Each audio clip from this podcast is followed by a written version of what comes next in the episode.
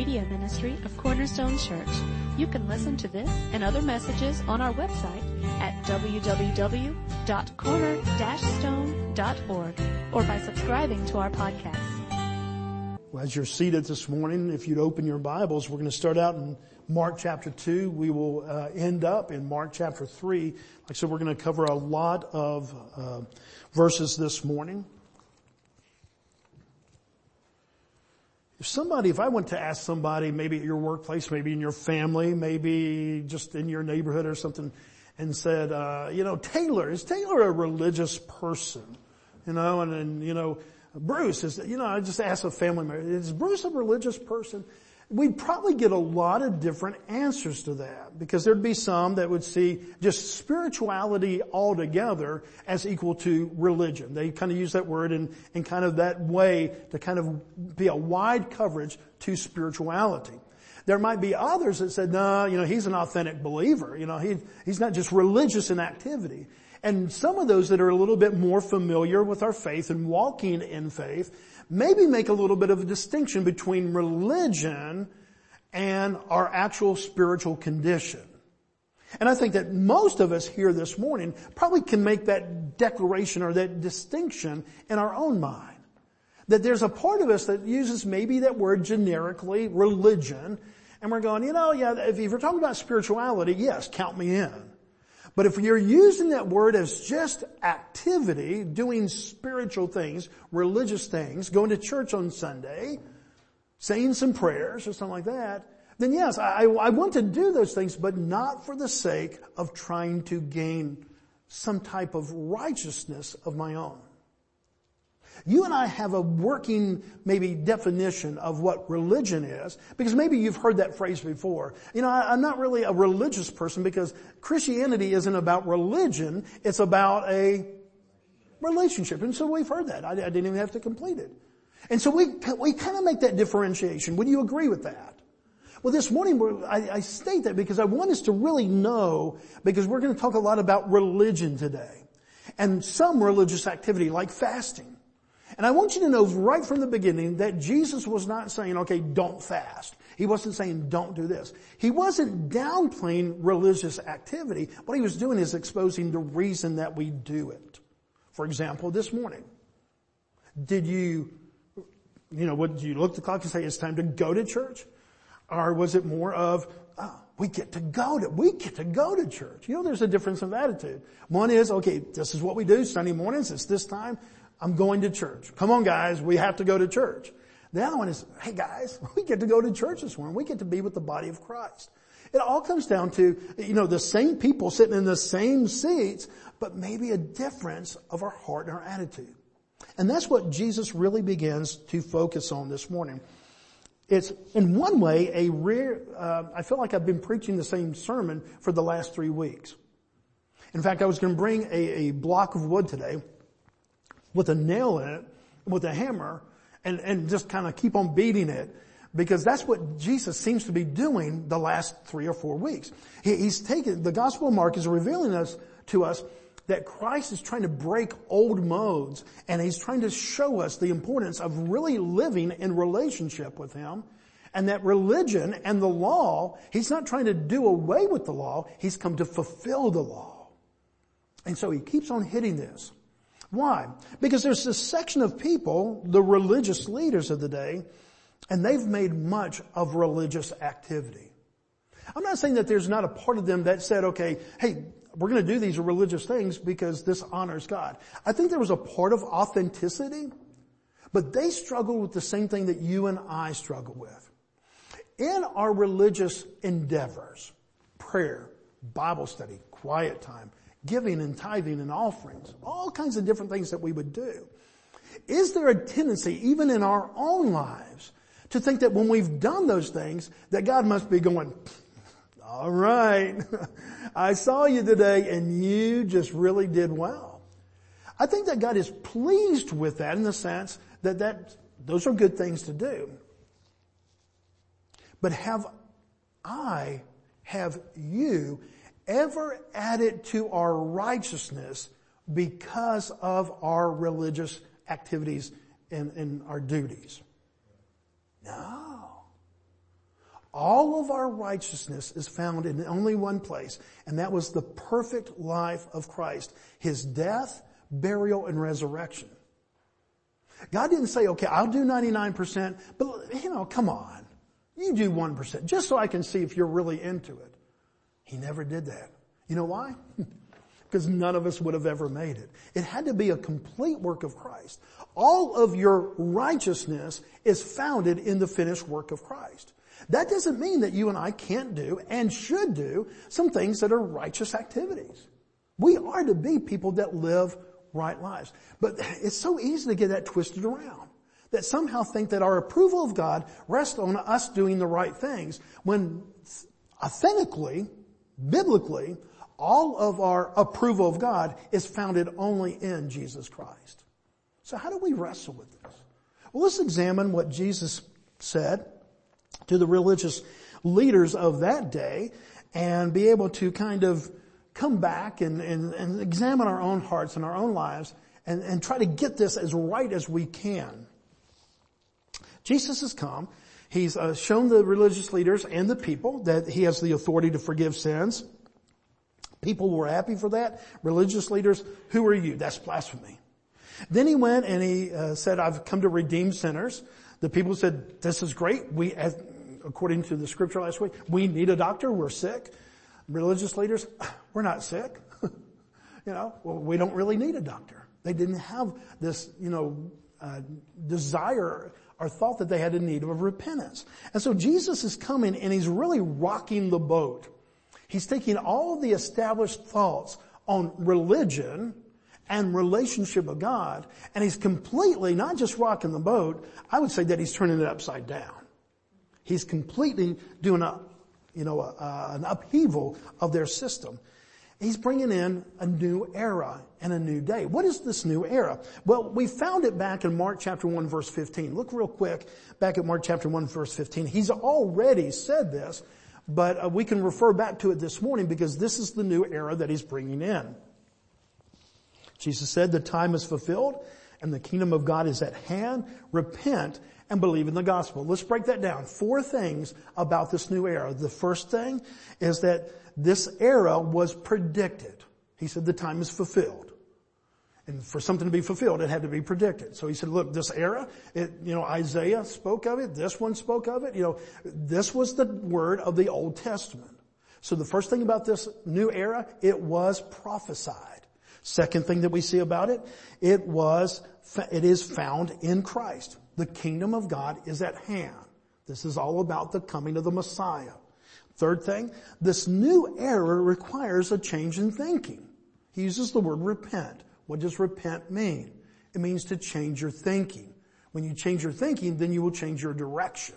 You were going this way, and yes, it means change of direction back this way, but it was because of a change of thinking, change of processing, a change of looking at things.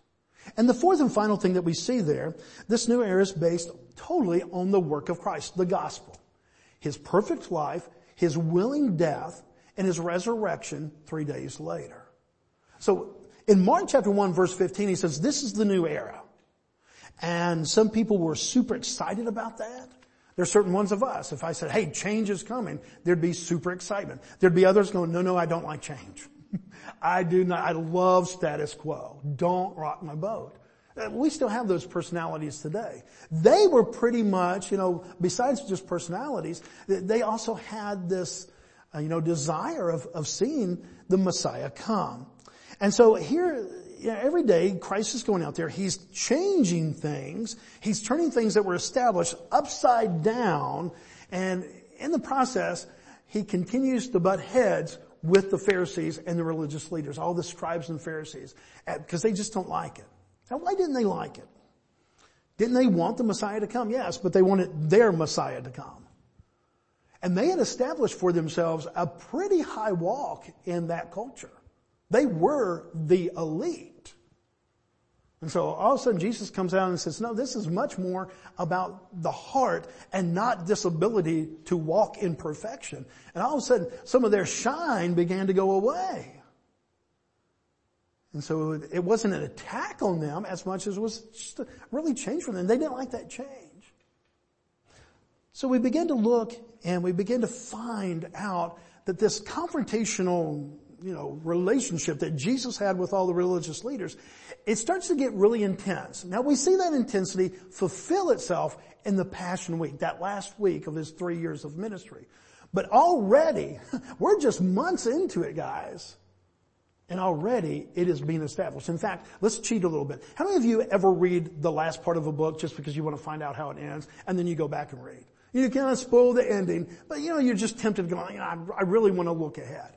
Let's look ahead. Let's kind of spoil a little bit. Go to Mark chapter 3 and verse 6 because I want you to see the heart of the Pharisees. And this verse really captures it in, in a totality of, of, of ways.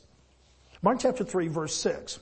Again, we didn't even have to go to Mark 14 or something like that. We didn't have to go to the Passion Week. We can see this already developing in this very confrontational relationship between Jesus and religious authorities. Mark 3, 6. The Pharisees went out and immediately held counsel with the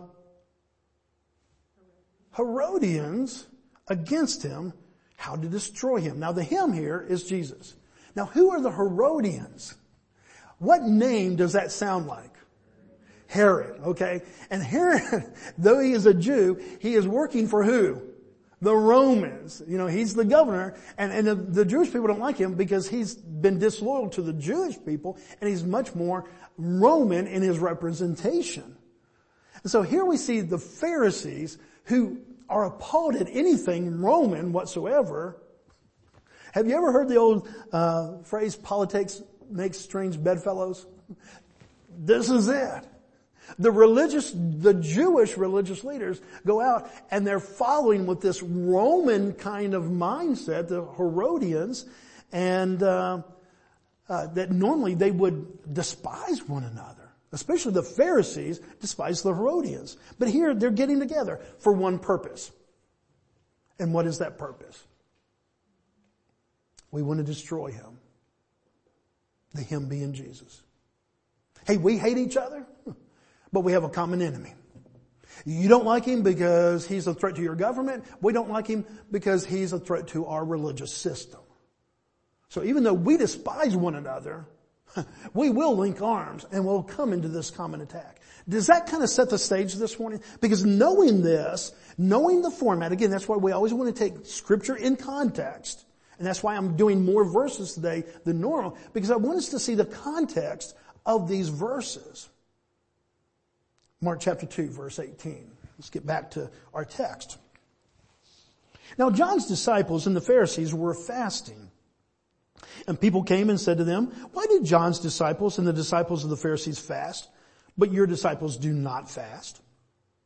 Now fasting is when you uh, purposely go without food for a certain period of time for a certain reason. You could do that for medical reasons. Uh, if you have some test, if you're having surgery tomorrow, you have to fast after a certain time. But in this context, it was talking about spiritual fasting related to your spiritual walk. And uh, in the Bible, fasting is usually associated with a time of deep spiritual emotion or deep spiritual hurt. You're just, you're hurt and you're just um, fasting because you want your concentration, your mind and your heart to be focused on God. However, when we look in the Bible, there's only really one command that was present in that day for fasting, and that was on the day of Pentecost. You can find that back in Leviticus 16, 24. And they were commanded to fast on that day because there was a spiritual reason for it. Besides that, there was not this command to fast, even though people might fast. Maybe in your life, why it's not a command anymore. We don't live under the law. We live under the freedom that has been bought by the, the finished work of Christ. We're not commanded today to fast, but I imagine that there's been some times that some of you have fasted before. And it wasn't because they said you're having surgery in the morning or you're having this test in the morning, but it was because of deep spiritual concern. And you wanted your concentration, you wanted your heart just to be focused on the Word of God, the sufficiency of God and the truth of God. And, and so you fasted. That's a very appropriate application of fasting. It's one that I really would encourage more and more that, that we'd actually be able to do that. So Jesus isn't against fasting.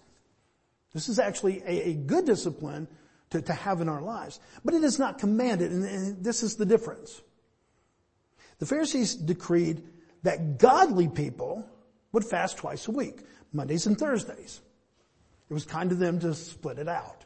You know, so you'd fast and then you could eat for a couple days and then fast and you'd have a couple more days before the next fast. But the spiritual people of that day, the Pharisees included, and John the Baptist, they, and his disciples, they were observing this because it was kind of the common thing of that day, that they would fast on Mondays and Thursdays. It became the standard. So Jesus isn't saying that it's wrong, but, but he's saying, okay, you know, this isn't, I've come to fulfill the law and this does not earn you righteousness. What a temptation when we do godly things to somewhere in our mind think that we've attributed, uh, added to the right standing that we have with God. What a fine line though. Because certainly God does want me to spend time in His Word. Certainly God does want me to pray. Certainly does, God does want me to be kind to, to strangers and do all these things. We are to do those things. But it doesn't earn us righteousness. All the approval that we have before a holy God is found in the work of Christ and Him alone.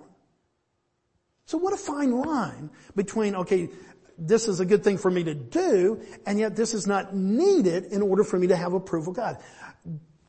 Do you get a gray area in your mind in that area from time to time? Yeah. Do you think there'd be a time, Ricky, that you could do some really good things and think, man, God must really be happy with me today? Yeah, we all have. But the fact is, when you trusted Christ and the sufficiency of His work, God was happy with you that day, and He's been forever happy with you in, in that sense of spiritual satisfaction. And yet that's hard to really play out. Because I guarantee you on the days that I do bad things, guess what? I don't think God's happy with me. Now He's not happy with my decisions and my activities. And, and even then, He's not happy for those decisions because of it brings brokenness and harm to my life. It is really, really hard for us to conceive, to get our arms around 2 Corinthians 5.21 and all the other verses that talk about how all of our sin was placed in Christ and all of His righteousness was imputed to us. It's, we can know that theologically. We can quote those verses. But it's a hard on a day by day basis. Would you agree? It's really hard sometimes to differentiate. Well, it was for them. The Pharisees hated the John, uh, John the Baptist in his, in his ministry. Uh, if you went back over to Matthew chapter 3, you would see that uh, John called them a brood of vipers, not usually friendly terms. Uh, he accused them of, uh, uh, he commanded them to bear fruit, keeping with repentance, because he basically was going, look, you, are not repenting. he said that, look, you're not safe from hell just because you, you can trace your lineage back to Abraham. Those were fighting words. That's like talking about your mama. I mean, that was one of those things that when the Pharisees heard that, it gave them this adversary kind of relationship with John the Baptist. And yet here, again, for their purposes, they said, look, John the Baptist and his disciples, they fast. They carry on with this Monday, Thursday thing that we've got going on. Why don't your disciples do that? First of all, let me give you the real reason. John's ministry is one that is in preparation of the Christ. He's preparing, and, and so it wasn't bad for them to fast on Monday and Thursday. It certainly I don't think would have been required, but the ministry of Christ is the fulfillment of this coming. John's purpose is to prepare them. And so that's one of the distinctions that we can make there. John's ministry was preparation. Jesus is the bridegroom. And it's the very illustration that Jesus uses. Mark chapter 2, verse 19 and 20. And Jesus said to them, can the wedding guest fast while the bridegroom is with them? As long as they have the bridegroom with them, they cannot fast. The days will come when the bridegroom is taken away from them, and then they will fast in that day. The wedding traditions in those days were, were really kind of cool. Uh, they didn't really have the honeymoon for the most part. Uh, the first week, most weddings had a celebration minimum of one week. One week of just, and during that time, believe it or not, even the Pharisees and even the Sadducees and all the religious leaders said, okay, we're removing the law from you for this week. Where normally we would say, don't do this and don't do this as far as you can only do this. So, okay, during this week, we don't want to hinder celebration in any way. The, the purpose was celebration. And so you're not going to be hindered by the Sabbath commandments, for example. They're not trying to do away with those commandments, but they're saying, okay, we're not going to hinder you from those because we want you to have joy. So Jesus, in his marvelous mindset, turns it back. He said, look, when the bridegroom is here, what do you do? The answer of that culture would have been celebrate. He says that's what you celebrate. And, and that's why my disciples, that's why they're not fasting because they know that this is a time of celebration. This is a time of joy, not of sadness. And then he uses two illustrations. I could preach a sermon on each one of these verses individually, and, uh, and it would be very much worth it. But because we want to tie all this together, we're going to move pretty quickly. But look at what he uses as an illustration. Jesus was a great illustrator. Mark 2.21. He said, no one sews a piece of unshrunk cloth to an old garment. If he does, the patch tears away from it, the new from the old, and a worse tear is made. Verse 22. No one puts new wine in old wineskins. If he does, the wine will burst the skins, and the wine is destroyed, and so are the skins. But the new wine is for fresh wineskins. Now what does he mean by all? There's a new era. Not just that there's a new sheriff in town, he said, no, there's a new era. And, and, and later on in Hebrews, we're going to see this new covenant. And he explains that in order to have the new covenant, what did he have to do with the old covenant? Had to put it away. Because he fulfilled the old covenant. And, and, so when we look at the Bible in totality, we get an understanding of this. The Pharisees were going, no, no, I want the old way. Don't change the way that we do things. Again, Jesus wasn't against fasting, but this was a new day, a new time that come, and the time of intimacy with God provided through the work of Christ what was the focus of this ministry that would come through his life, death, and resurrection, not through religious activity. Is it possible to be very religious and not be right with God? I mean, there's a lot of people that have checked a lot of boxes. I don't know that we're going to get a sheet when we stand before God one day, but if there was a sheet and it all, had all these religious duties, there will, unfortunately, and I say this with sadness because Christ said this with sadness, not with gladness, and we'll see that reflected in the scripture in just a little bit. There will be a lot of people that will stand before holy God one day and they will have a hundred boxes checked. And he will say, depart from me I never knew you.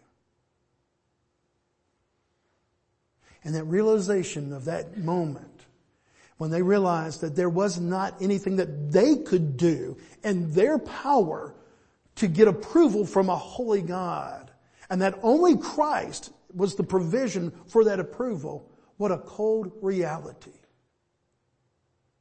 But the attitude that you and I should have about that is not, well, ha, yeah, they're going to get what they deserve. No, we should get what we deserve too. But for the grace of God, that He opened our minds to our sin, He allowed us to repent and come to Him and trust in Christ.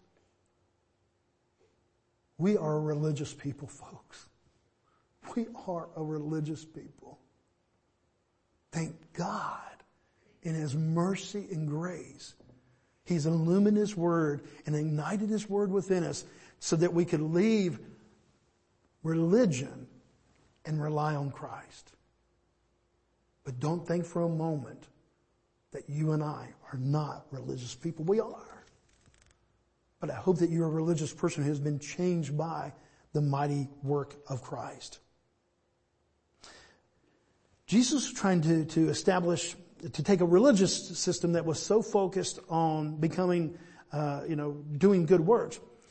See, the problem with that, in, in essence, is a religious mindset provides a man-centered religion. Christianity provides a Christ-centered religion. Again, in no way are we saying, okay, don't fast. No, I would encourage you to fast. But because of the work of Christ, we don't have to fast to gain approval with God. I'm, I'm, not saying that you don't do this right activity, that right activity, or this right activity. The Bible wouldn't tell us that at all. Just don't rely on those right actions to get you approved for God because only Christ could do that. When we get that mindset, then all of a sudden we don't go to church because it's Sunday and we got to go to church. We get to go to church and be with other believers and there's a joy. Man, it's like the bridegroom. It's like we're going to a wedding. There's a joy. A total transformation of the heart brings a total transformation of the mind. Does that make sense? But if we don't have the transformation of the heart or the mind, then we're kind of stuck in the old era. Jesus was trying to change from this man-centered to a very Christ-centered. And the next point illustrates that. Look at verse 23 and 24. One Sabbath he was going through the grain fields, and as they made their way, his disciples began to pluck heads of grain. Did the law say you could do that? No. That was against the law of the Old Testament law. You don't, you don't work on the Sabbath and plucking, plucking uh, grains to feed yourself was considered work. But Jesus does this because he's a rebel? No. Because like Frank Sinatra, he says, I do it my way? No. Look what he says. Verse 24, and the Pharisees were there saying to him, look, why are they doing what is not lawful on the Sabbath? By this point, the Pharisees have become stalkers to the ministry of, of Christ. They have out their phones and they are recording, whoa, whoa, whoa, whoa, get this. This is going to go viral. We're going to show everybody this Christ. He's a rebel. He's against the norm. And they would love to film this, put it on the internet to show that Christ is this radical rebel who's breaking the Sabbath laws. Now Jesus, I mean, God did tell us, remember the Sabbath day and keep it holy. He, he gave us that one commandment. Remember last week we said that the Pharisees and the scribes had added 613 additional laws? This burden, this weight? 39 of those 613 laws were about the Sabbath. Do this, don't do that. Do this, don't do that, and don't do that either. Mostly negative, mostly do nots. And Jesus, in one swift move, breaks about four of them, of those 613. Again, because he's got on this leather jacket and he's a rebel? Or he said, no, a new era has come. And, and you rely so much on your own righteousness, you rely upon this. I'm not saying that, that these commands are wrong. I'm just saying it's a burden because you've put the burden of man's rightness with holy God upon their performance. One of my favorite lines out of one of the Lauren Daigle songs is, is my life, you know, simply all the things I did right, all the things I did right, is it just the sum of all this? I mean, what if that was the case? What if your life was the sum of all your good and all your bad? Well, even if we knew Jesus early in our life, that's going to be a race. But what if you don't come to know Christ until you're 40 or 50 or 60? You better live a long time if you're working under that kind of thing. You better dedicate yourself totally. But this is the great news of the gospel, guys. Y'all, a lot of y'all met Mr. Hank, came to know Jesus Christ at 82 years of age. And at 82 years of age, he had right standing with God because of the finished work of Christ. Not because he said, oh, now I've got to go do 82 years of good things in order to, to, to stand and, and kind of cancel out this 82 years of kind of just doing my own thing. We can be so thankful of what Christ is establishing here. Now look at Jesus' response to their accusations. Okay, you're Pharisees. Not only do they not fast, but uh, we saw you. We have it on phone. We have it taped. That they were picking grains and eating on the Sabbath. Mark chapter 2 verse 25 and 26. And he said to them, have you never read what David did? when he was in need and was hungry, he and those who were with him, how he entered into the house of God, and in the time of Abiathar, the high priest, and ate the bread of presence, which is not lawful for any but the priest to eat, and he also gave it to those that were with him. Now, this is so intelligent. This is so smart. One of the things that the Pharisees and scribes never wanted to talk bad against was King David. And Christ pulls out the King David card. he says, okay, well, you know, King David, what do you all say about this? Remember there was a time that not only did he eat on the Sabbath, but he went into the place that only priests were supposed to go and he ate the bread that was only for the priest. Why? Because he was hungry and his men were hungry and, and they did that. So he, he answers their question with a question. What was their response? Nothing. he was a master at that. Oh, you asked me a question? Let me ask you a question. And they can't answer it. And then Jesus goes on, verse 27, 28, and he said to them, the Sabbath was made for man, not man for the Sabbath. So the Son of Man is Lord even on the Sabbath, even of the Sabbath. He's not saying have disregard for the Sabbath. Jesus more than anybody would say yes, make it holy. He would, he would follow the commands that we find in the Ten Commandments. But, but what he's saying is, okay, your rightness with God is not measured by how right you do this. You failed at birth. Remember what we saw in the scripture last week? That from birth, we were sinners. From our mother's womb, we were sinners. It's not trying to rub our nose in it. He's just trying to tell us the reality. The Word of God is always going to tell you the truth about God and the truth about man. And the truth about God and the truth about man sometimes is hard for us to take. But guys, don't go to the culture. Don't go to your own insight. Don't go to your own, well, I think my God. No, if it's not the God of the Bible, not that you can't have that God, but it's not the right God. Go to the Word of God and it's going to tell you the truth about God and the truth about man. And that's going to tell you the truth about your situation. And the truth about the solution. Look what happens next. Mark chapter 3. Normally I would stop there, but I, I want to put this in there because uh, it's, it goes. Realize Mark didn't write in chapters and verses. We added that later. Okay? And this story really continues because Jesus is the master at giving theory and then illustrating it with application. Don't you love teachers that did that? I mean, the ones that I had that did, okay, here's what the theory is, here's the truth, but here's how you actually do it. And I'm going, for example, do you like instructions that have just words or do you have, do you like instructions that have words and pictures? If you're plumbing, words and pictures, a lot of pictures. I mean, why do we go to YouTube videos? Okay, we can see it. Jesus is the master of that. If he was living today, there'd be a YouTube video on the theory that he just did because he wants to show us how to live this out. Mark chapter 3 verse 1 and 2. Again he entered the synagogue and a man was there with a withered hand and they watched Jesus to see whether he would heal him on the Sabbath so that they might accuse him. Here's the motive of their heart. Okay, we got the iPhones ready. We're just going to see if you're going to do it. Verse 3 and 4, and he said to the man with the withered hand, come here. And he said to them, it is, is it lawful on the Sabbath to do good or to do harm, to save life or to kill? But once again, they are silent. We can't answer this.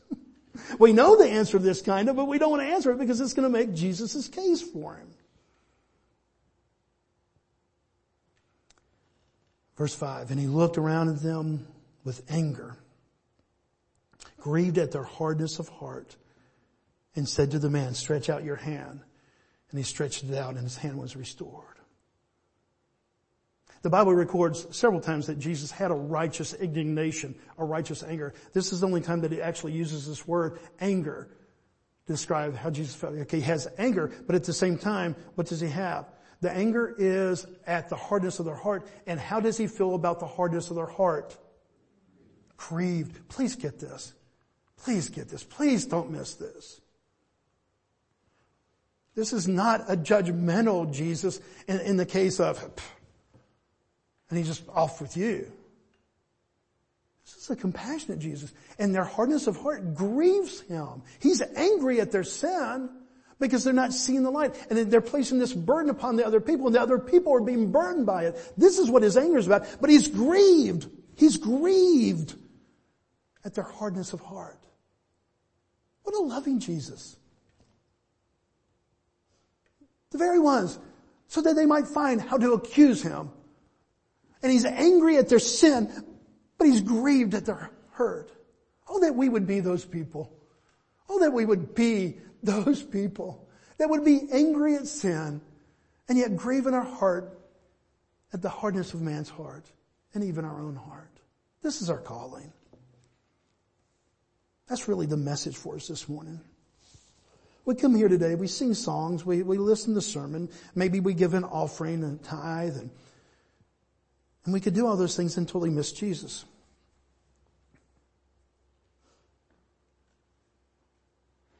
And the greatest catastrophe of the whole world is to miss Jesus. Somehow to, to, to get involved in spiritual duty, to get involved of doing a lot of good things, that even God would say, this is the right thing to do, this is a good thing to do. And totally miss Jesus. But Pastor Bobby, is, is that even possible? It's very possible. It's very possible, even to people who have knowledge of the good news of the gospel. Every day, guys, there, there's a part of us, there's a part of our humanity that says, God, did you see that? I bet you're happy. And he looks at you, Eric, because you're a guy who does a lot of good in our community. And he says, Erica, hey, I want you to know this, man. I'm, I'm glad for that. Thank you for making, being a light in darkness. But you made me happy in that spiritual sense the day that you trusted Christ as your Savior. Is that not cool? Doesn't that free you up still to do those things, but now to do them out of pure appreciation? Isn't that cool that somehow God's approval of us is not resting on how many checks are in the box? Those checks are not necessarily wrong. I mean, you know, those, those things are not wrong. But do we do them out of duty or out of devotion? Let me end with this and then we'll pray. 36 years ago, we stood before our pastor and said, uh, till death do us part and uh, we'll love each other in these times and those times. And um, we've had some of each. And there's been times that you've been faithful to me and I've been faithful to you out of duty. This is the right thing to do. But what a beautiful marriage when we have devotion. I go, man, I just love you. And I don't do it just because it's the right thing. I do it because I love you. This is what Christ has called us into, guys. Not just to do the right thing. That is a good thing. But to do it because we get, we love you, God. We get to do it out of devotion. I get to go to church today. I uh, well, Sunday I gotta go to church. I get to go to church. I get to worship. How's this not the coolest thing ever?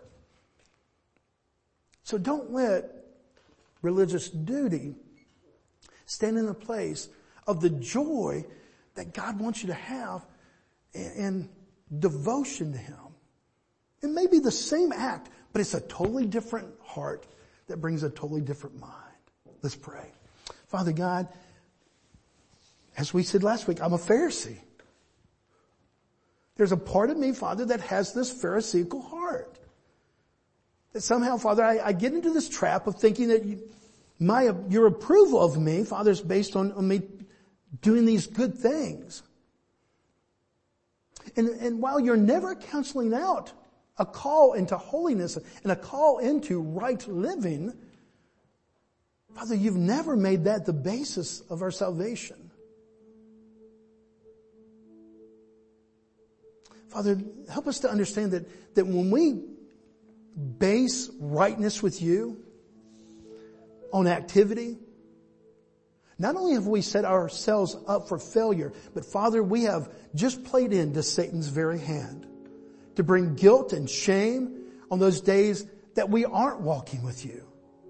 Those days when we lost our temper. Those days when, when we had this illicit thought or feeling. Father, thank you. And that day that Christ took away all of my sins, He poured into me all of His righteousness. And in that spiritual sense, Father, it has pleased you ever since. There's never been a day since I was 12 years old that I have not been pleasing to you because of the finished work of Christ. I don't understand that. I, I can barely grasp that, but I thank you. Father, I love you. Thank you for that. Help us to grasp that somehow in our capacity today.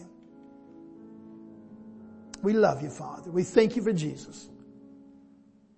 And we pray this in the power of his name. Amen.